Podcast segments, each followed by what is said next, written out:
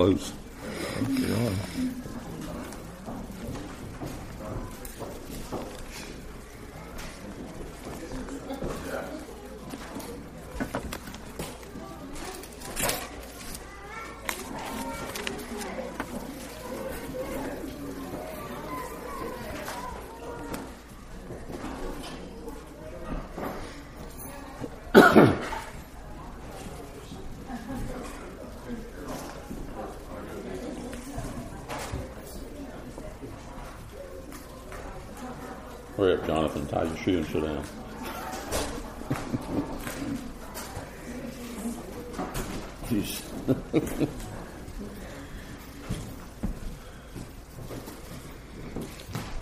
I'm like Bill um, in that where I originally was going to go, I'm not going to go anymore.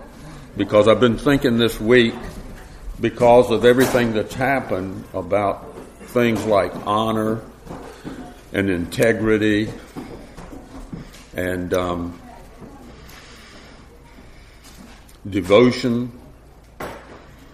and things of this nature that um, we don't think about a whole lot sometimes. But we need to think about it because it's something that should be in all of our hearts.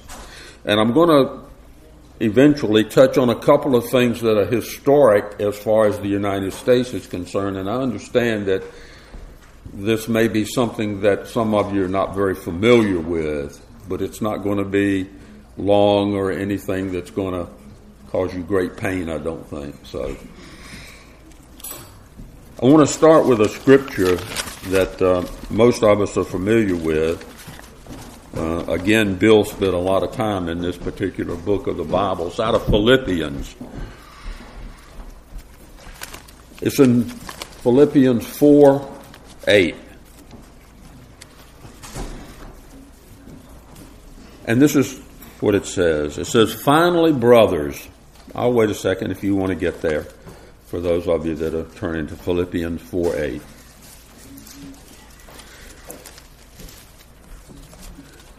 It says, finally, brothers, whatever is true, whatever is honorable, whatever is just, whatever is pure, whatever is lovely, whatever is commendable, if there is any excellence, if there's anything worthy of praise, think about these things. So Paul is telling us these are the things that we should be thinking about.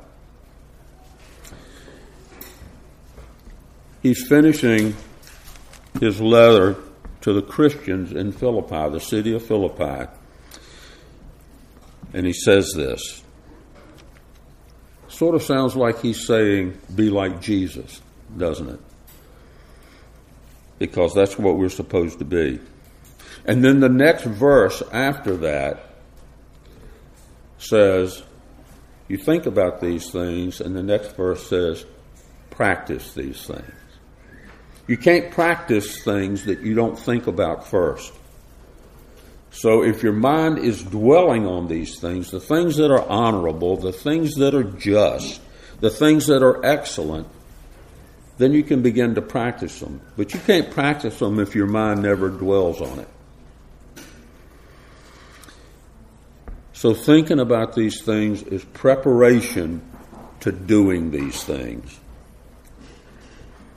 And we should know that the Greek word that we translate honorable means worthy of respect.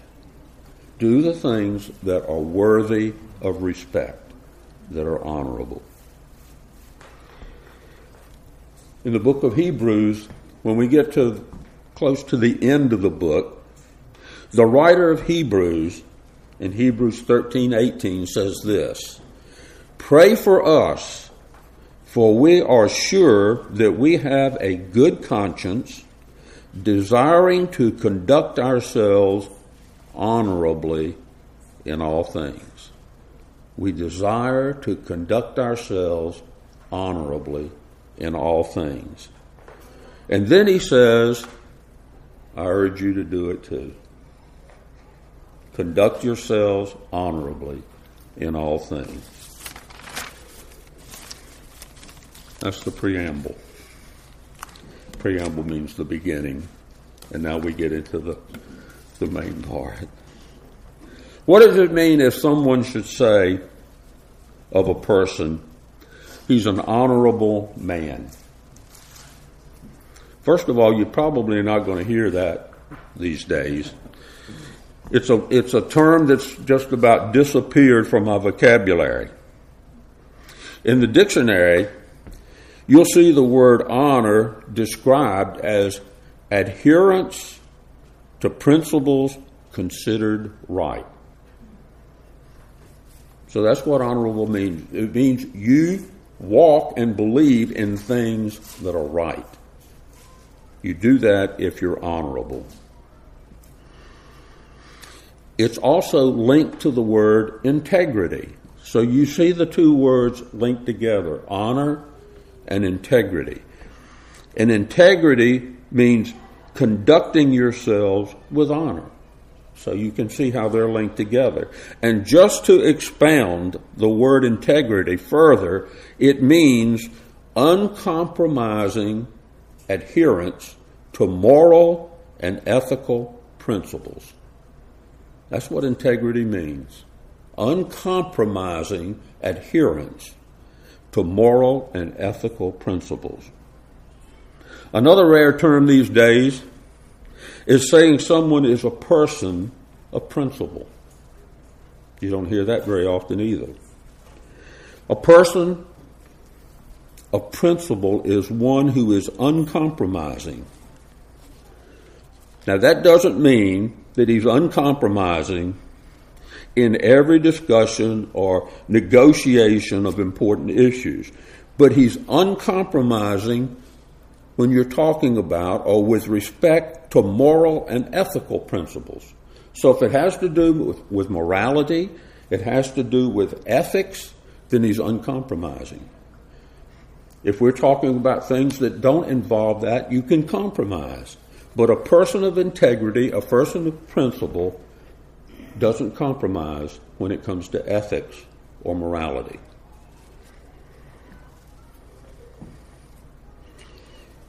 Integrity also reflects or refers to soundness of character and honesty. The book of James gives a hint of virtue, or gives a list, excuse me, a list of virtues that are to be plainly revealed in the Christian life. In James 5:12, it's he writes, "But above all, my brothers, do not swear either by heaven or by earth or by any other oath, but let your yes be yes and your no be no, so that you may not fall under condemnation. The trustworthiness of a person's word is a virtue. It's a virtue that's above all. It's found in the simple statement, yes and no. And what James means is that integrity requires a kind of honesty that indicates that when we say we will do something, our word can be trusted. We should not have to, to require somebody swear upon something so that we think we can trust his word. A simple yes, a simple no is all that should be required. People of integrity can be trusted on the basis of what they say. One person made this distinction between between a politician and a statesman. He said a politician is a person who looks to the next election, while a statement, statesman is a person who looks to the next generation. And there's a lot of difference.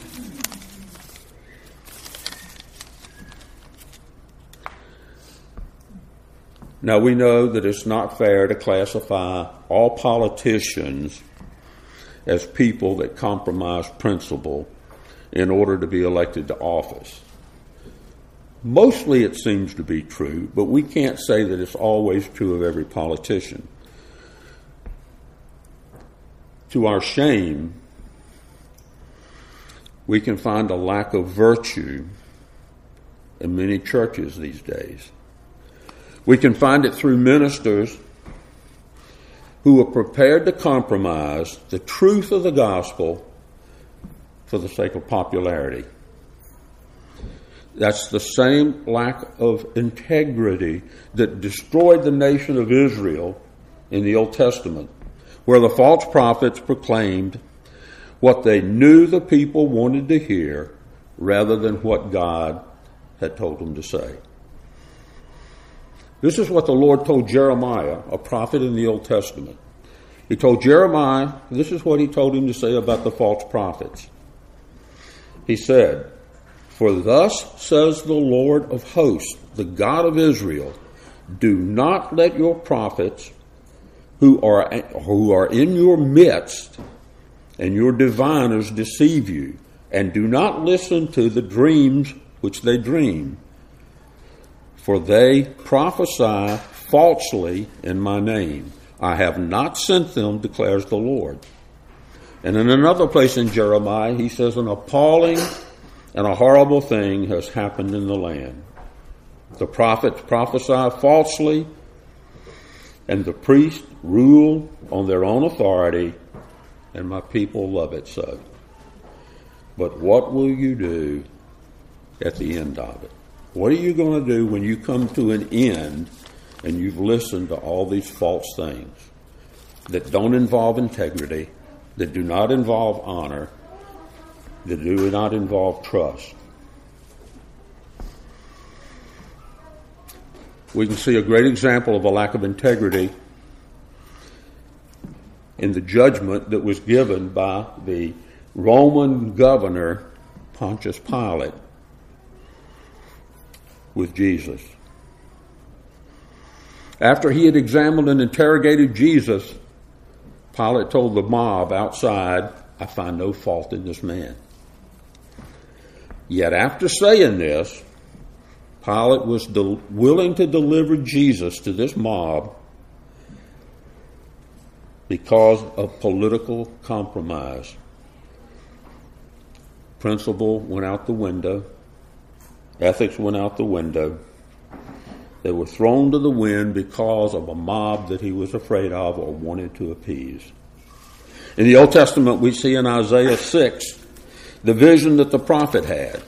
These are words of scripture that we're very familiar with. The first, what, seven or eight verses, the first seven verses in Isaiah 6 say this. This is what the prophet saw.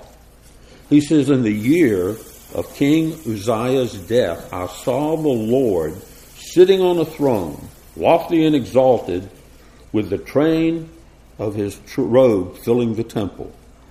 Seraphim, which are an order of angels, stood above him, each having six wings. With two he covered his feet, with two he covered his feet, excuse me, with two he covered his face, with two he covered his feet, and with two he flew. And one called out to one another and said, Holy, holy, holy is the Lord of hosts. The whole earth is full of his glory. And the foundations of the thresholds trembled at the voice of him who called out, while the temple was filling with smoke. And then I said, Woe is me, for I am ruined, because I am a man of unclean lips, and I live among a people of unclean lips. For my eyes have seen the King, the Lord of hosts. Then one of the seraphim flew to me with a burning coal in his hand, which he had taken from the altar with tongues. He touched my mouth with it and said, Behold, this has touched your lips, and your iniquity is taken away, and your sin is forgiven.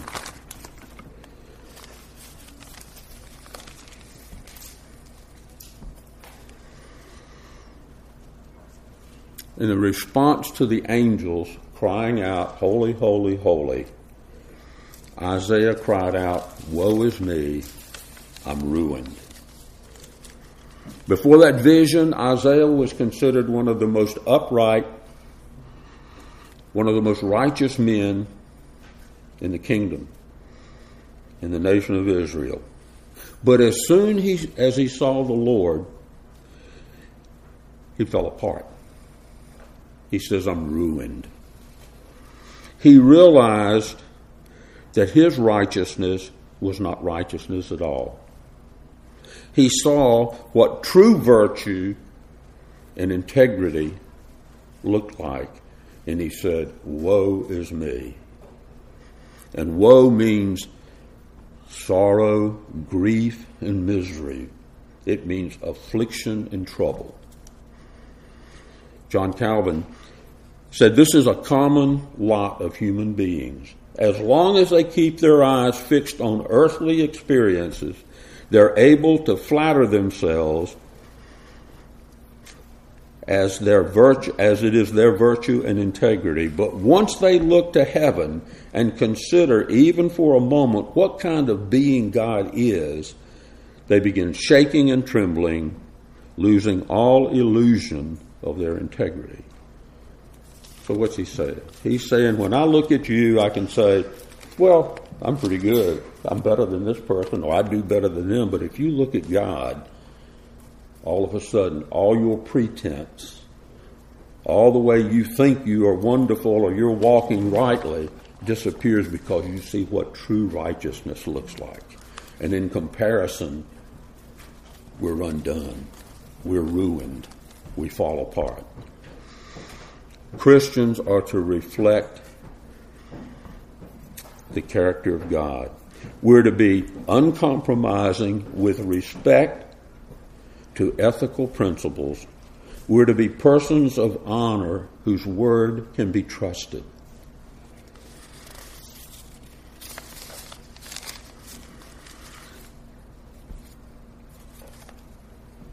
In the 19th century, the Frenchman Alexis de Tocqueville said this Nothing is more wonderful than the art of being free, but nothing is harder to learn how to use than freedom. In 1787, about 100 days during the summer in the city of Philadelphia, some of America's most brilliant people gathered together to create what became the Constitution of the United States, a new country. They were creating the legal foundation of a form of government that had never been tried before, something called the USA. George Washington was there. So was Benjamin Franklin. James Madison, Alexander Hamilton, Roger Sherman, among others, were all at this convention in Philadelphia in 1787. Dr. James McHenry, a delegate from Maryland, was 34 years old and one of the youngest men at the convention. McHenry witnessed a historical exchange and shortly after that, he wrote it down, and we still have his notes today. That's why we know what happened and what he said. So, what did he write in his notes? McHenry wrote that when Benjamin Franklin emerged from the building, he was accosted, not in an awful way, but by a woman, a Mrs. Powell of Philadelphia. At that time, Franklin was 81 years old, he was the oldest delegate to the Constitutional Convention, and he was a man of great influence. And according to McHenry, Mrs. Powell said to Franklin, Well, doctor, what have we got? A republic or a monarchy? A monarchy is when you have a king. Franklin, who was never short of words or wit or anything like this, shot back at the woman a republic, madam, if you can keep it. So, what's a republic anyway? A republic is a nation in which the supreme power rests in all of the citizens who have the right to vote and is executed by representatives who are elected, either directly or indirectly, by the people and is, are responsible to the people. The Constitution was only a beginning. The people would have to do a lot to make it work. If it had been a monarchy, if we had had a king, the people wouldn't have to do anything. Because the king does it all. The people don't have any responsibility. They also don't have any right except what the king gives them.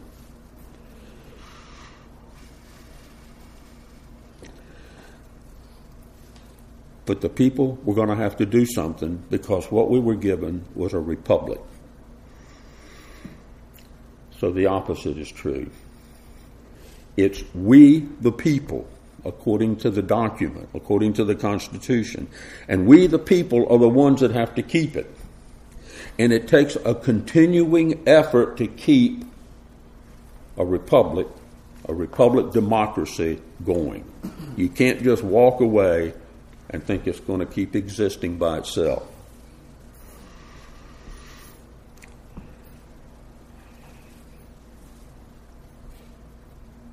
A government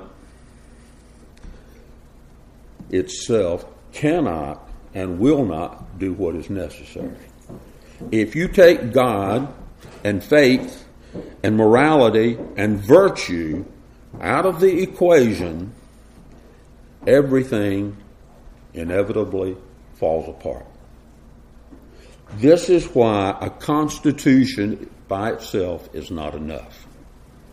You've got to have virtue, morality, and, and faith. And you've got to have God in the equation or it won't work. This is why you can't go to another country and have them write a constitution and tell them to elect a government and think it's going to work. If you don't have God and you don't have faith and you don't have morality, it falls apart. It never lasts. And you can't export faith in God. Here's a name for you Lucius Quinctius Cincinnatus. Everybody remember him?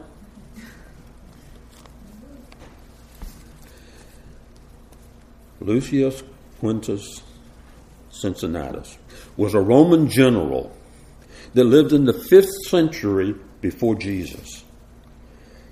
And he was living in retirement on his farm outside of Rome.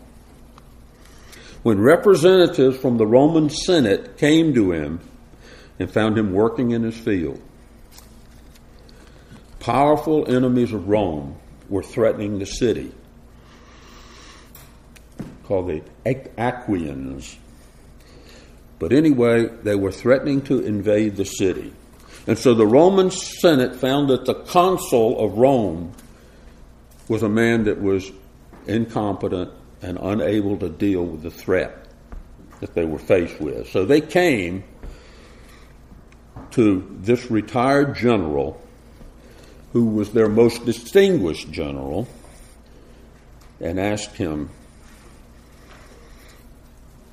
what they said is, We want to confer on you the role of dictator to take care of this problem. Now, dictator didn't mean the same thing then that it means now, but it meant somebody with supreme power for a period of time. And when Cincinnatus heard their message, he immediately picked up his toga, which is significant in that means he accepted the charge, he accepted the responsibility. He said farewell to his wife and he went to Rome. He called up every able bodied man to fight, and within 15 days, he won the victory over the enemy. Immediately after winning the victory, he resigned the dictatorship and returned to his farm. other than Cincinnatus, no one in history has ever done such a thing or had ever done such a thing before. Power was someone that everybody, everybody craves. Everybody wants power, and nobody, when they get it, gives it up. But Cincinnatus did. Again, no one had ever done such a thing until March of 1783 in Newburgh, New York. The Revolutionary War, this war of the United States that we were fighting against Britain to become free, was all was within a month of being over. The fighting was over, but nobody really knew that at the time.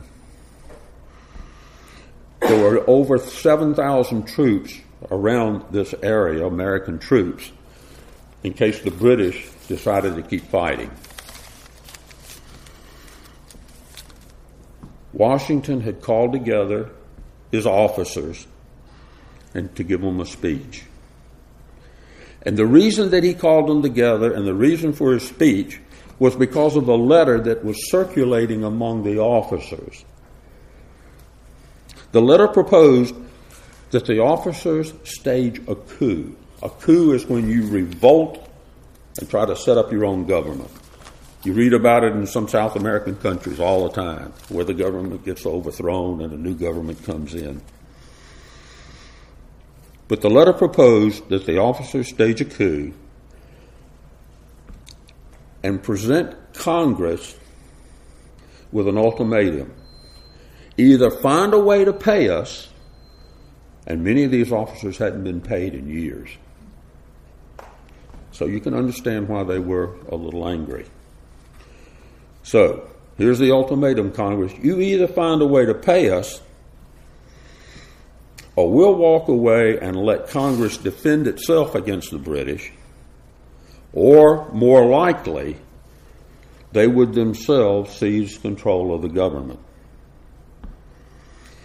They planned to put their leader, General Washington, at the head of this military dictatorship. After all, as they saw it, he's the one that won the fight. He's the one that deserved to lead a country that he had fought to create. And based on history, there was nothing unusual about this. This is the way things had always gone in every place in the world. The powerful are the ones that took control. But when Washington heard their plan, he was shocked and he was furious his own sense of virtue found their proposal offensive. Washington said a lot in the speech that he gave, and I won't go into all of that. But he promised to do all he could to see that Congress found the money to pay his officers. But much more than that, he used words like this in his speech As you value your sacred honor, as you respect the rights of humanity, as you regard the national character of America, to express your utmost honor and detestation of the man who wishes, under any specious faults, pretenses, to overthrow the liberties of our country and and wickedly attempts to open the floodgates of civil discourse. This is what he's telling all these officers that had fought with him all these years. It's wicked what you're talking about. It's deceitful. It's dishonorable.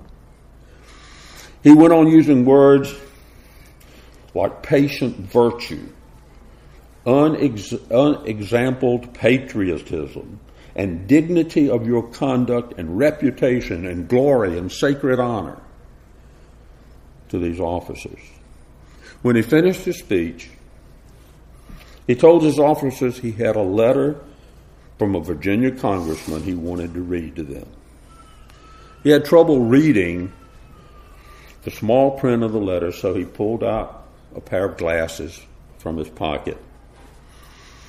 He'd been using these glasses for a while but never in front of his officers before. He said, Gentlemen, you must pardon me. I have gone, grown gray in your service and now find myself growing blind. Saying this, the mood in the room changed dramatically. Many people had been moved by his speech, but now they were seeing Washington in a moment of weakness, and they were like Isaiah. They became undone. At the sound of the, as he read the congressman's letter, many of the officers in the room started weeping.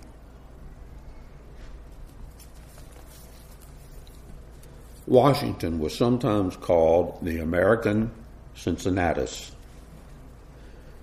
because he held his, his command only until the defeat of the British, and at a time when he could have chosen great political power, instead he returned to his farm, just like Cincinnatus.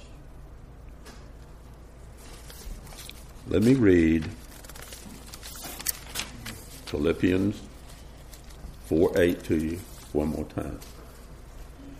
Finally, brothers, whatever is true, whatever is honorable, whatever is just, whatever is pure, whatever is lovely, whatever is commendable, if there's any excellence, if there's anything worthy, worthy of praise, think about these things. And when you think about these things, put them into practice. That's what we're called to do as Christians. Let's pray.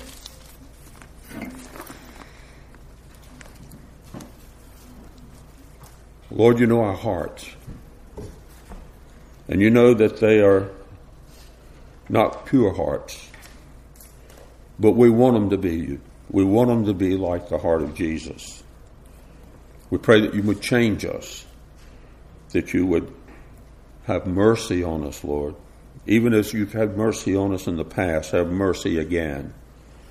And have mercy on your people in this country and enlighten our darkness, that we might be honorable, that we might think on these things, Lord that we might put them into practice, and that we might do it all to the glory of your name because of your Son. Amen.